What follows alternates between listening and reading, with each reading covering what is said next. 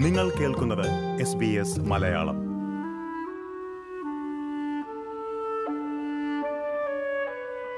മലയാളികളുടെ സ്വന്തം ദാസേട്ടന് ഇന്ന് ശതാഭിഷേകം ആയിരം പൂർണചന്ദ്രന്മാരുടെ പ്രഭയിലാണ് അദ്ദേഹം ഇപ്പോൾ. മലയാള സംഗീത രംഗത്ത് ഇനിയൊരു യേശുദാസ് പിറക്കുമോ? അതേക്കുറിച്ച് ദാസേട്ടൻ എന്തായിരിക്കും ചിന്തിക്കുന്നത്? അതുപോലെ ദാസേട്ടന് ഏറ്റവും ഇഷ്ടമുള്ള ശബ്ദത്തിന്റെ ഉടമയായ മലയാളി ആരായിരിക്കും?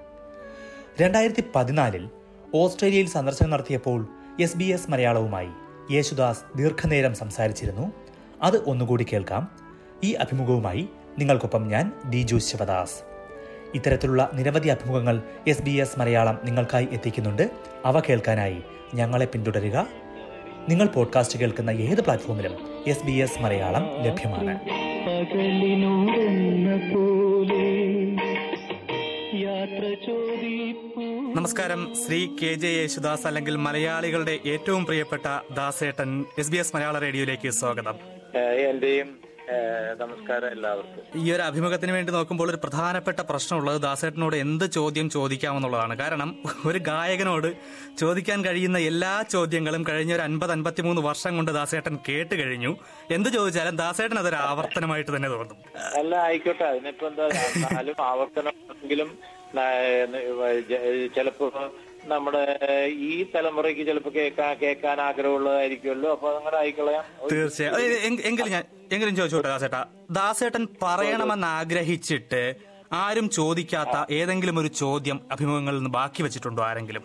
ഇത് ഇതുപോലെ തന്നെ അമ്പത് വർഷത്തിൽ എത്രയോ ആളുകൾ ഇതിനു വേണ്ടിയിട്ട് ശ്രമിച്ച് പലതും ആഗ്രഹിച്ച് പലതും ഒക്കെ സ്കാൻ ചെയ്തോ എഴുതിയും വേട്ടും ഒക്കെ നോക്കിയിട്ടും വന്ന സ്ഥിതിക്ക് ഞാൻ ഇനി പുതുതായിട്ട് വല്ലതും ഉണ്ടോ എന്ന് ഞാൻ തിരഞ്ഞെടുക്കുകയാണെങ്കിൽ ചിലപ്പോൾ ഇനി ഒരു അമ്പത് വർഷം കൂടി വേണ്ടി വരും.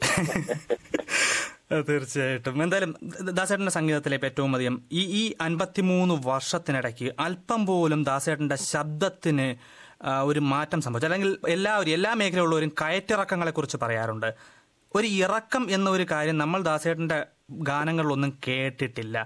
എന്താണ് അത്? ഈ ഒരു മാറ്റം മറ്റുള്ളവരിൽ നിന്നൊരു മാറ്റം എങ്ങനെയാണ് കാത്തു സൂക്ഷിക്കുന്നത്?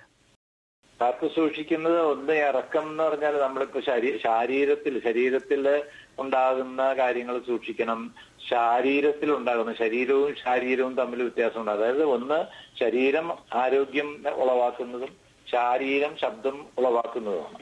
അതായത് ആ ശബ്ദത്തിന് അനുസരിച്ച വിധത്തിലുള്ള ശരീരത്തെ നമ്മൾ സൂക്ഷിച്ചു വെച്ചിട്ടില്ലെങ്കിൽ അത് നമ്മൾ തന്നെ എവിടെയെങ്കിലുമൊക്കെ രാത്രിയോ പകലോ ഒന്നും ഇല്ലാണ്ട് എവിടെയെങ്കിലുമൊക്കെ പോയി അവിടെ നിന്നും എന്തെങ്കിലുമൊക്കെ കഴിച്ചു കഴിച്ചു ഇറങ്ങി ഉറക്കവും ഇല്ല ഒന്നും ഇല്ലാണ്ട് സൂക്ഷിക്കാതെ ശരീരത്തെ നമ്മൾ ഇത് ചെയ്തിട്ടുണ്ടെങ്കിൽ അന്ന് രാവിലെ പോയി പാടാൻ ഒക്കുമോ അപ്പൊ ഇത് ഇത് വളരെ കാര്യമായിട്ട് സൂക്ഷിച്ച് ഇത്രയും കാലം കൊണ്ടുപോകണമെങ്കിൽ അത് വളരെ അതിനു വേണ്ടിയിട്ട് ശ്രമിച്ചാൽ മാത്രമേ നമുക്ക് നടക്കുകയുള്ളൂ. അതിനുവേണ്ടി എന്ത് ചെയ്യണം? നമ്മളുടെ നിഷ്ഠകൾ ഭക്ഷിക്കുന്ന രീതി ഭക്ഷണത്തിന്റെ കാര്യങ്ങൾ ഇതൊക്കെ കുറച്ച് കാര്യങ്ങളായിട്ട് നമ്മൾ ശ്രദ്ധിച്ച് കഴിഞ്ഞാൽ അതിന് ഫലം ഉണ്ടാവും അപ്പൊ അത് ചെയ്യാനുള്ള ഒരു ബുദ്ധി ദൈവം തരുന്നു എന്നുള്ളത് അല്ലാണ്ട് എന്റെ ബുദ്ധിയിൽ അല്ല എന്റെ അഹങ്കാരത്തിൽ ഞാൻ പറയില്ല. ഒരിക്കലും ചിന്തിക്കുക പോലും ഇല്ല. ഇത് ഞാനാണ് ചെയ്യുന്നത് ഇത് എനിക്ക് അങ്ങനെ ഇന്ന ഇന്ന പോലെയൊക്കെ ചെയ്യും അതൊക്കെ ഒന്നുമില്ല. എല്ലാം ഇന്ന് വരെ നിങ്ങൾ എന്നോട് ഈ എന്റെ എന്റെ ഇന്റർവ്യൂ ചെയ്യിപ്പിക്കാൻ കാരണമാക്കിയ ആ ഏക ദൈവം ആ ഏകദൈവമാണ് ഇതിനൊക്കെ കാരണക്കാരൻ എന്ന് വിചാരിച്ചുകൊണ്ട് അദ്ദേഹം തന്നിട്ടുള്ള അനുഗ്രഹത്തെ പൂർണമായിട്ടും ഉൾക്കൊണ്ടുകൊണ്ട് ശുദ്ധമായിട്ട് ആ പാത്രത്തെ സൂക്ഷിച്ചു വെക്കുക എന്നുള്ളതാണ് ചെയ്തുകൊണ്ട് പോണ കടമ. അപ്പോഴും നിങ്ങൾക്ക് തോന്നും ഞാൻ അത് വേണ്ട പോലെ അത് സൂക്ഷിച്ചു വെച്ചിട്ടുണ്ടെന്നുള്ളത്. അത് എന്റെ ഗുരു എപ്പോഴും പറയും ശബ്ദം എന്നുള്ളത് ചിന്തിക്കേണ്ടത് ഒരു സ്വർണപാത്രം ഒരു ചെമ്പ് പാത്രം. ആ സ്വർണപാത്രത്തിൽ നീ ഒന്ന് മുട്ടി നോക്കിയിട്ടുണ്ടെങ്കിൽ ശബ്ദം ഉണ്ടാവും. അതേസമയം ചെമ്പ് പാത്രത്തിൽ ഒന്ന് മുട്ടി നോക്കിയാൽ അതിന്റെ ശബ്ദം കുറച്ച് കൂടുതലായിരിക്കും. പക്ഷേ സ്വർണപാത്രം ദിവസവും തുടച്ചോ കഴുകിയോ വെക്കേണ്ട ആവശ്യമില്ല. അത് ചീത്തയാവില്ല. പക്ഷേ ഒരു ദിവസമെങ്കിലും കഴുകാതെയും സൂക്ഷിച്ച് സൂക്ഷിക്കാതെയും വെച്ചാൽ ചെമ്പ് പാത്രം ക്ലാവ് പിടിക്കും.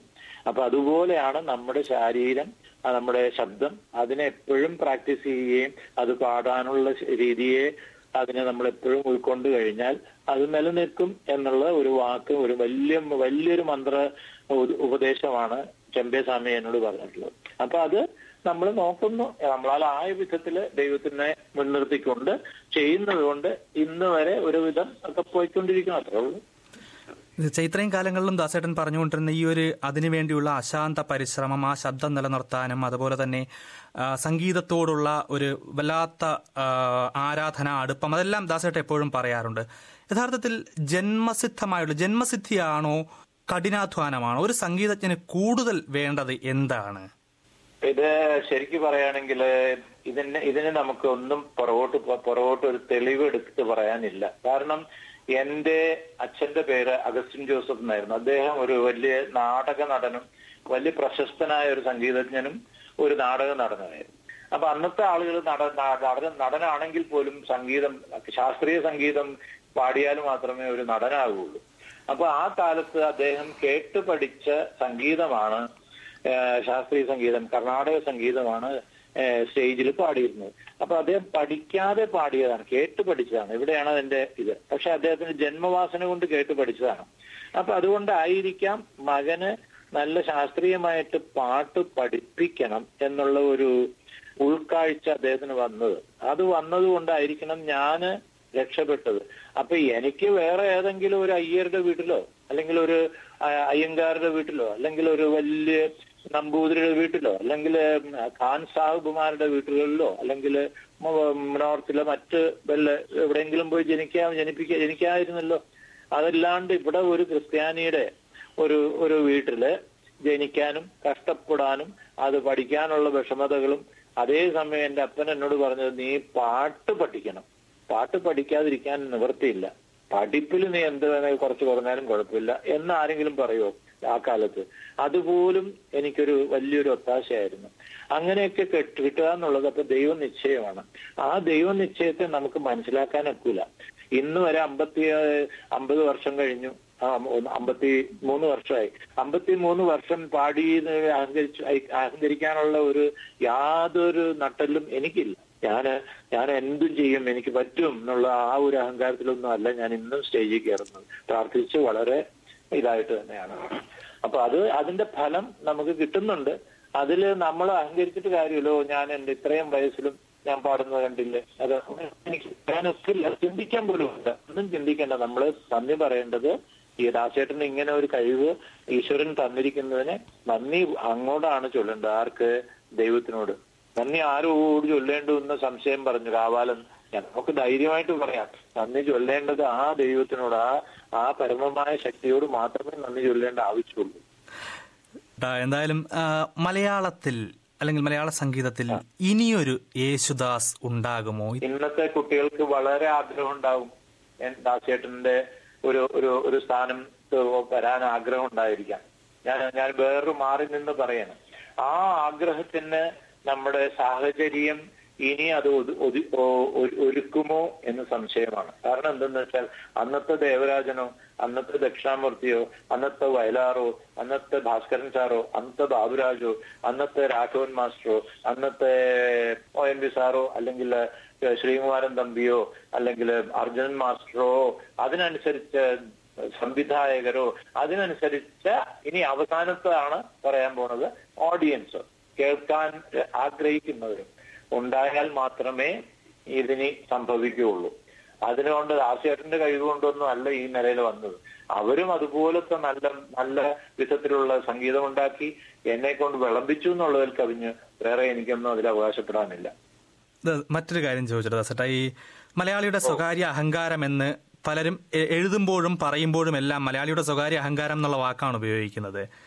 അതേ സമയം തന്നെ പലരും ഒരുപാട് വിമർശനങ്ങൾ ഉന്നയിക്കുന്നുണ്ട്. പലരും അസൂയ കൊണ്ടാകാം മറ്റു പലരും വിമർശനം ചിലപ്പോൾ തൊഴിലാക്കി മാറ്റിയവരാകാം. പക്ഷെ ഈ വിമർശനങ്ങളൊക്കെ കാണുമ്പോൾ കേൾക്കുമ്പോൾ ദാസേട്ടൻ എന്താണ് മനസ്സിൽ തോന്നാറുള്ളത്? എനിക്ക് വിമർശനത്തിനോട് അല്ലെങ്കിൽ എന്നെ പുകഴ്ത്തുന്നതിലോ ഞാൻ അധികം ശ്രദ്ധിക്കാറില്ല. പക്ഷെ എനിക്ക് എന്തെങ്കിലും കുറവുകളെ ശരിയായ വിധത്തിൽ ആരെങ്കിലും പറഞ്ഞ് ആരെങ്കിലും എഴുതുകയോ ചെയ്താൽ അത് എങ്ങനെ വന്നു എന്നുള്ളതിനെ കുറവ് നികർത്തുക എന്നുള്ള ഒരു ചെറിയ പരിശ്രമം ഞാൻ ചെയ്യാറുണ്ട്.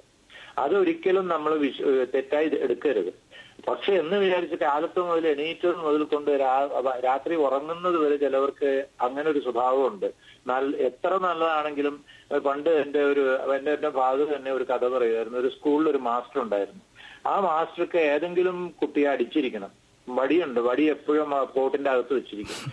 അപ്പൊ ഒരു പയ്യൻ വിചാരിച്ച് ഇന്ന് സാറിന്റെ കയ്യിൽ നിന്ന് അടി വാങ്ങിക്കരുത്. എന്ന് വിചാരിച്ച അവൻ അന്ന് റീഡിംഗ് ആയിരുന്നു. മലയാളം മലയാള റീഡിംഗ് ആ റീഡിങ്ങിന്റെ ഡേ ആയതുകൊണ്ട് ഇങ്ങനെ അതിന്റെ കോമയും കുത്തും പുള്ളിയും നിർത്തേണ്ടടുത്തും ഭാവത്തോടും അതൊക്കെ ചെയ്ത് ഒരു തരത്തിലും സാറിന് ഒരു അടി കൊടുക്കാൻ നിവൃത്തിയില്ലാത്ത ഒരു ഘട്ടം വന്നു കഴിഞ്ഞപ്പോ സാർ കുറച്ചു നേരം ഇങ്ങനെ നോക്കിയിട്ട് പറഞ്ഞു എടാ ഏതാണ്ടൊക്കെ ശരിയാകാനുണ്ടെന്ന് മനസ്സിലായില്ലേ? അതെ. അത് ഏതാണ്ടൊക്കെ എന്ന് പറഞ്ഞാൽ ഒന്നുമല്ല അത് അവൻ കൃത്യമായിട്ട് വായിച്ചു. പക്ഷെ എന്നിട്ടും സാറിന് തൃപ്തിയായില്ല. ഏതാണ്ടൊക്കെ നിനക്ക് ശരിയാകാനുണ്ട്. നമ്മളോട് രണ്ടടി. അദ്ദേഹത്തിന് അത് ചെയ്തേ പറ്റൂ. അങ്ങനെ കുറെ ആളുകളുണ്ട്. അവരെ പറ്റി നമ്മൾ ദുഃഖിച്ചിട്ട് കാര്യമില്ല. അവരുടെ സ്വഭാവമാണത്. അത് ചുടല എന്താണ് പറയാ ജനിച്ചത് മുതൽക്കൊണ്ട് ചുടലെ പോകുന്നത് വരെ അവരത് ചെയ്യും. അത് വേറെ. പക്ഷെ നമ്മുടെ നന്മയ്ക്ക് വേണ്ടി നമ്മുടെ കുറവുകളെ പറയുന്നത് ഒരിക്കലും നമ്മൾ തള്ളിക്കളയരുത്. അത് നമുക്ക് ഗുണമായി തീരും നമ്മൾ അതുപോലെ നമ്മുടെ കുറവുകളെ നമ്മൾ അറിയാൻ ശ്രമിക്കണം. നല്ലതിനെ വായിച്ചറിഞ്ഞ് സ്വന്തം ഊഹിച്ച് ബെഡിൽ കിടന്ന് ഉറങ്ങുന്നതിനേക്കാൾ നല്ലത് കിടക്ക കിടക്കുന്നതിന് മുൻപോ അല്ലെങ്കിൽ പകലിൽ എപ്പോഴെങ്കിലും നമുക്ക് നമുക്ക് എന്തെങ്കിലും ദോഷം നമുക്ക് എന്തെങ്കിലും ഒരു കുറവ് നമ്മൾ ചെയ്തെങ്കിൽ അത് ഇനി ആവർത്തിക്കരുത് എന്ന് പറഞ്ഞ ആളുകൾ മാത്രമേ ഈ ലോകത്ത് വിജയിച്ചിട്ടുള്ളൂ. ഇത് മാത്രമേ എനിക്ക് പറയാനുള്ളൂ. അതിൽ സ്വ- സ്വാഭാവികമായും കുറച്ചു കാലം മുമ്പ് പാട്ടിനെ കുറിച്ച് നന്നായി അറിയാവുന്നവർ അവരൊക്കെയായിരുന്നു പാട്ടെഴുത്തുണ്ടായിരുന്നത് പാട്ടിനെ കുറിച്ച് വിമർശിക്കുന്നത്. ഇന്ന് ഈ സോഷ്യൽ മീഡിയയിൽ എല്ലാവരും എല്ലാ പാട്ടുകളെ കുറിച്ചും വിമർശിക്കുന്നു. ആരെ വേണമെങ്കിലും എങ്ങനെയും വിമർശിക്കാവുന്ന രീതി വന്നിട്ടുണ്ട്. അത് പാട്ടിന് എങ്ങനെയാണ് അതിനെ ബാധിക്കുന്നത് സെട്ടാ? നല്ലത് ഏതാണോ അത് അത് മനസാക്ഷി മനസ്സിന് മനസ്സെന്ന് പറഞ്ഞിട്ട് കൈ നെഞ്ചത്ത് വെക്കുക എന്നുള്ളതാണ് സാധാരണ എല്ലാവരും ചെയ്യുന്ന ഒരു കാര്യം. മനസ്സ് നിന്റെ കൈ നെഞ്ചത്ത് വെച്ചിട്ട് സപ്പസ് പറയൂ എന്ന് പറഞ്ഞാൽ ഇന്നിപ്പോ ലോകത്ത് നടക്കുന്നതിൽ ഒരു നൂറിൽ തൊണ്ണൂറ്റൊമ്പത് ശതമാനവും മനസാക്ഷിക്ക് വിരോധമായിട്ടാണ് നടന്നുകൊണ്ട് പോകുന്നത്. അപ്പൊ അതിന് നമ്മളിപ്പോ അവരെ കുറ്റം പറഞ്ഞിട്ട് കാര്യമില്ല. കാരണം ഒരു ഒരു മ്യൂസിക് ഡയറക്ടർ ആണെങ്കിലും പത്ത് നാൽപ്പത് പേരൊക്കെ ഇരുന്നിട്ടൊക്കെയാണ് അവരെ മ്യൂസിക് ഉണ്ടാക്കാൻ പറയുന്നത് അവിടെ ചായ കൊണ്ടുവരുന്നവന് പോലും തല ഇങ്ങനെ ആക്കിയ ഈ ട്യൂൺ നല്ലതല്ല എന്നൊക്കെ പറയുന്ന ഒരു രീതി ഇപ്പോ വളർന്നു വരുന്നുണ്ടെന്നൊക്കെയാണ് ചില ആളുകളുടെ അഭിപ്രായം. ആയിക്കോട്ടെ അതുകൊണ്ട് എന്താ വരുന്നേ? നല്ല വേലപ്പ് വരില്ലായിരിക്കും. പാട്ടെഴുത്തിൽ എത്രയോ നല്ല നല്ല ഇത് വളരെ ആഴമേറിയ സാഹിത്യവും അതേസമയം അതിന്റെ ഭാവങ്ങൾ നിറയ്ക്കുന്ന ഭാവനയും ഒക്കെ ഉണ്ടായിരുന്നതൊക്കെ കുറഞ്ഞു കുറഞ്ഞ് ഇപ്പൊ വെറും ആളുകൾക്ക് എല്ലാവർക്കും നേരത്തെ പറഞ്ഞില്ലേ എല്ലാവരും പാടത്തക്ക വിധത്തിലുള്ള ആക്കി കൊണ്ടുപോവുകയാണ് മനുഷ്യൻ. ആയിക്കോട്ടെ അതിനെന്താ തെറ്റ്? അതിപ്പോ ആ ഒരു രീതിയിലാണെങ്കിൽ അതങ്ങനെ നടക്കും. മുൻപെപ്പോഴോ വായിച്ചതാണ് അടിച്ചുപൊളി പാട്ടുകളുടെ കാലം എത്തിയപ്പോൾ ദാസേട്ടൻ അത് പാടുന്നില്ല എന്ന് പറഞ്ഞിട്ടാണ് നിറത്തിലെ ഒരു പാട്ട് പാടിയെന്നുള്ള കേട്ടിട്ടുണ്ട്. അങ്ങനെ ദാസേട്ടൻ അങ്ങനെ ഒരു വിമർശനം സത്യമാണോ അത്? അല്ലല്ല എന്നോട് ഇപ്പൊ പ്രത്യേകിച്ച് അതിന്റെ പ്രൊഡ്യൂസറും ദാസേട്ട ഇങ്ങനെ ഒരു ഒരു ഒരു വാശി പല ആളുകളും എന്നോട് ഞങ്ങളോട് പറഞ്ഞോണ്ട് ദാസേട്ടൻ ഇതൊന്ന് വാശിയായിട്ട് ഒന്ന് ചെയ്യണം. ഞാൻ പറഞ്ഞു എത്രയോ പാടിയുണ്ട് ഇനിയിപ്പോ അതിനൊരു വാശി വേണോ. അത് വേണ്ട എനിക്കൊരു പാട്ട് നിങ്ങൾ എന്നെ കൊണ്ട് പാടിക്കാൻ നിശ്ചയിച്ചാൽ പോരെ. അതിനു വേണ്ടി ഒരു വാശിയാണെന്നൊക്കെ പറയേണ്ട ആവശ്യമുണ്ടോ എന്ന് പറഞ്ഞ് അത് പാടിക്കൊടുത്തു അത്രേ ഉള്ളൂ. പാടും കുയിലേ ശുക്രിയ ശുക്രിയ. പാട്ടിന് തൂട്ടിനു പോരാ. കുളിർ മുത്തുകൾ വാരി വിതയ്ക്കാം. ഈ നീല നിലാവിനു നേരാം. ശുക്രിയ അതിനൊരു കാര്യമുണ്ട്. അതിപ്പോ ഒരു അടിപൊളി പാട്ടെന്ന് പറയാനല്ല. അങ്ങനെയുള്ള പാട്ടുകൾ എത്രയോ പാടി കഴിഞ്ഞിട്ടുണ്ട് ഞാൻ. ഇപ്പൊ ഒരു മധുര കിനാമീൻ അതൊക്കെ ഞാനും പാടിയിട്ടില്ലേ? അതെ അതെ. ഒരു ഒരു റിതം ഒരു മെലഡി ഒരു ശുദ്ധത ഇതൊക്കെ നിർ- നിലനിർത്താൻ നമ്മൾ അതിനൊരു ഫ്രെയിം അതിനൊരു ഒരു പ്രത്യേക ഒരു ഒരു ഒരു ഒരു ഫീൽ ഉണ്ടാക്കിയിരുന്നു. ഇന്നിപ്പോ അത് ഉണ്ടോ എന്ന് ചോദിച്ചു കഴിഞ്ഞാൽ ഞാൻ പറയില്ല. അത് നിങ്ങളാണ് തീരുമാനിക്കേണ്ടത്.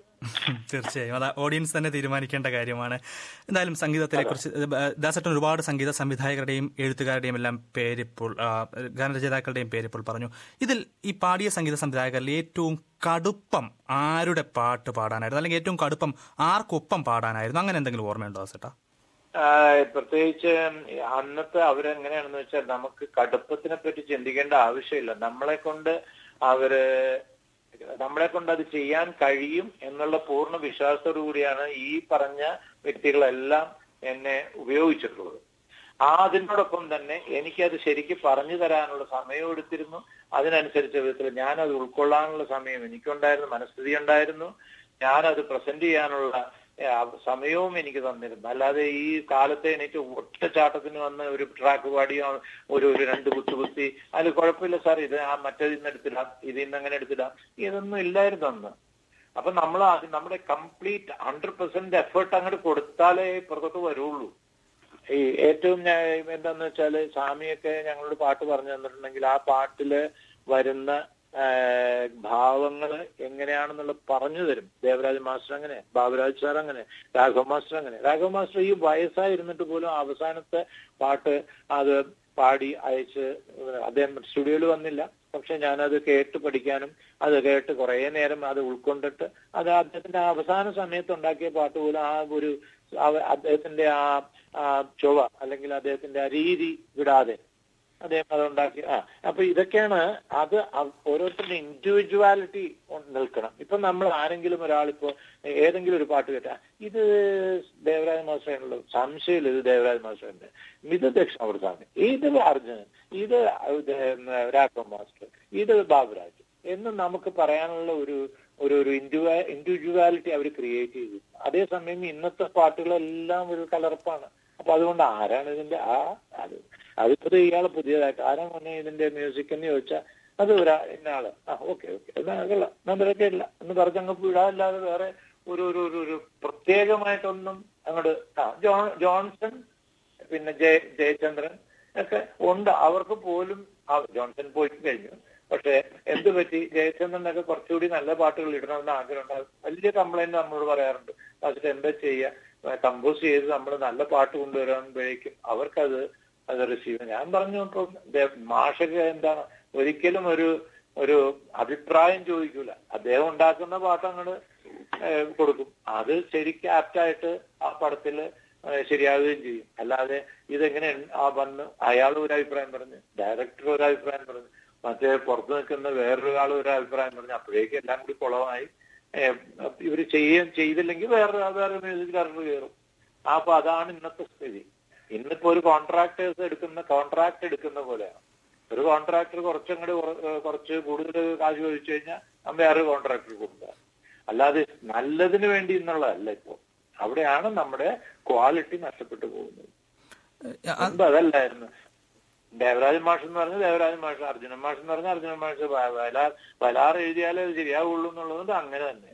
കാരണം ഒരു ഒരു ചെറിയ ഇത് പറയാം.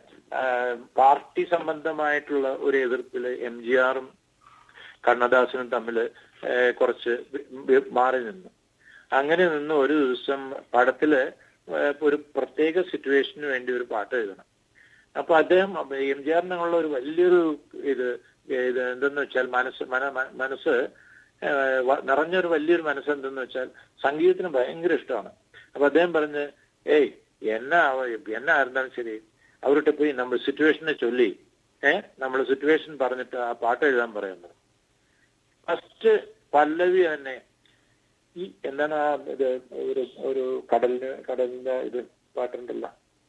ഒരു ഏഹ്, അതോ എന്ത് ക- இதோ இந்த பறவை போல அதோ அல்ல இதே இதோ இந்த பறவை போல வாழ வேண்டும் അതോ അന്ത കര പോലെ ആഴ வேண்டும் ആ പല്ലവി എഴുതി കൊടുത്തപ്പോ തന്നെ അദ്ദേഹം എടു- ഇത് ഇതുതാ എനക്ക് തേവടാ இதுதான் தேவைன்னு പറഞ്ഞിട്ട് என்ன വേണമെന്ന് ചെക്ക് എഴുതി കൊടുന്ന് പറഞ്ഞിട്ട് ഉം, അത് അത് അപ്പൊ അതിന് വാല്യൂ അത് അത് അതുണ്ടായിരുന്നു ആ കാലത്ത്. അത് അദ്ദേഹത്തിന് വേണം ആ സിറ്റുവേഷൻ പോലെ വാഴ വേണം വാഴ വേണ്ടും.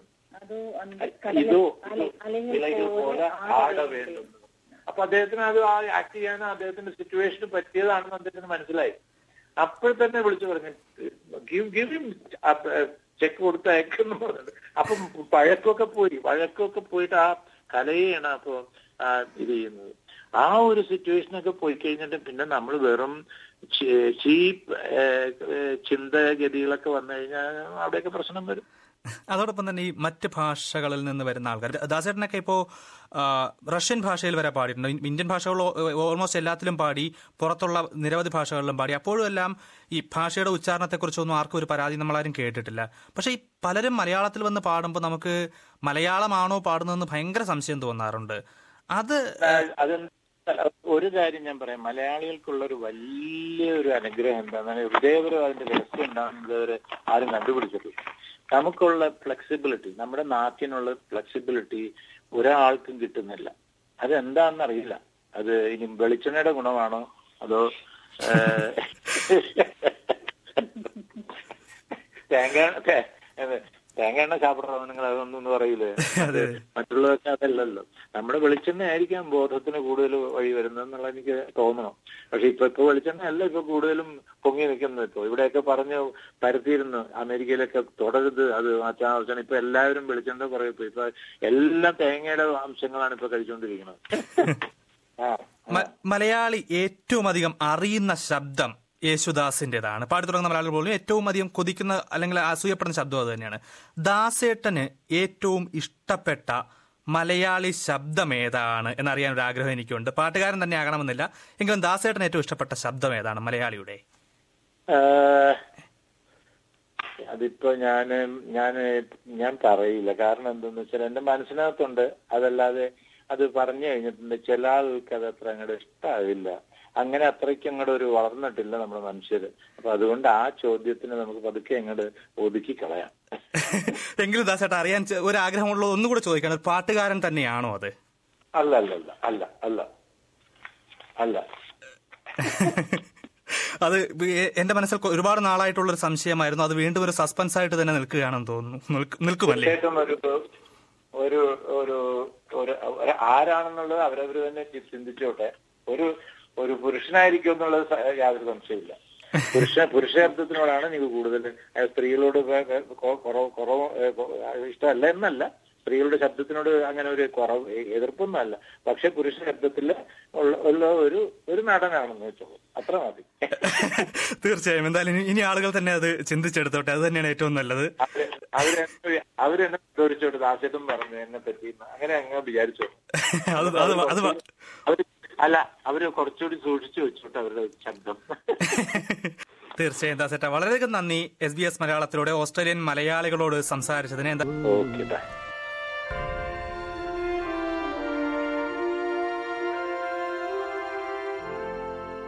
രണ്ടായിരത്തി പതിനാലിലെ ഓസ്ട്രേലിയൻ സന്ദർശന വേളയിൽ K J Yesudas S B S മലയാളവുമായി സംസാരിച്ചതാണ് നിങ്ങൾ ഇതുവരെ കേട്ടത്. ഓസ്ട്രേലിയൻ ദേശീയ മലയാളം റേഡിയോ പ്രക്ഷേപണമായ എസ് ബി എസ് മലയാളം ഇത്തരത്തിൽ നിരവധി അഭിമുഖങ്ങളും റിപ്പോർട്ടുകളുമെല്ലാം എത്തിക്കുന്നുണ്ട്. അവ കേൾക്കാനായി ഞങ്ങളെ പിന്തുടരാം. ഈ അഭിമുഖം നിങ്ങൾക്കായി അവതരിപ്പിച്ചത് Deeju Sivadas. S B S Malayalam പരിപാടികൾ ഫേസ്ബുക്കിൽ ഷെയർ ചെയ്യുക.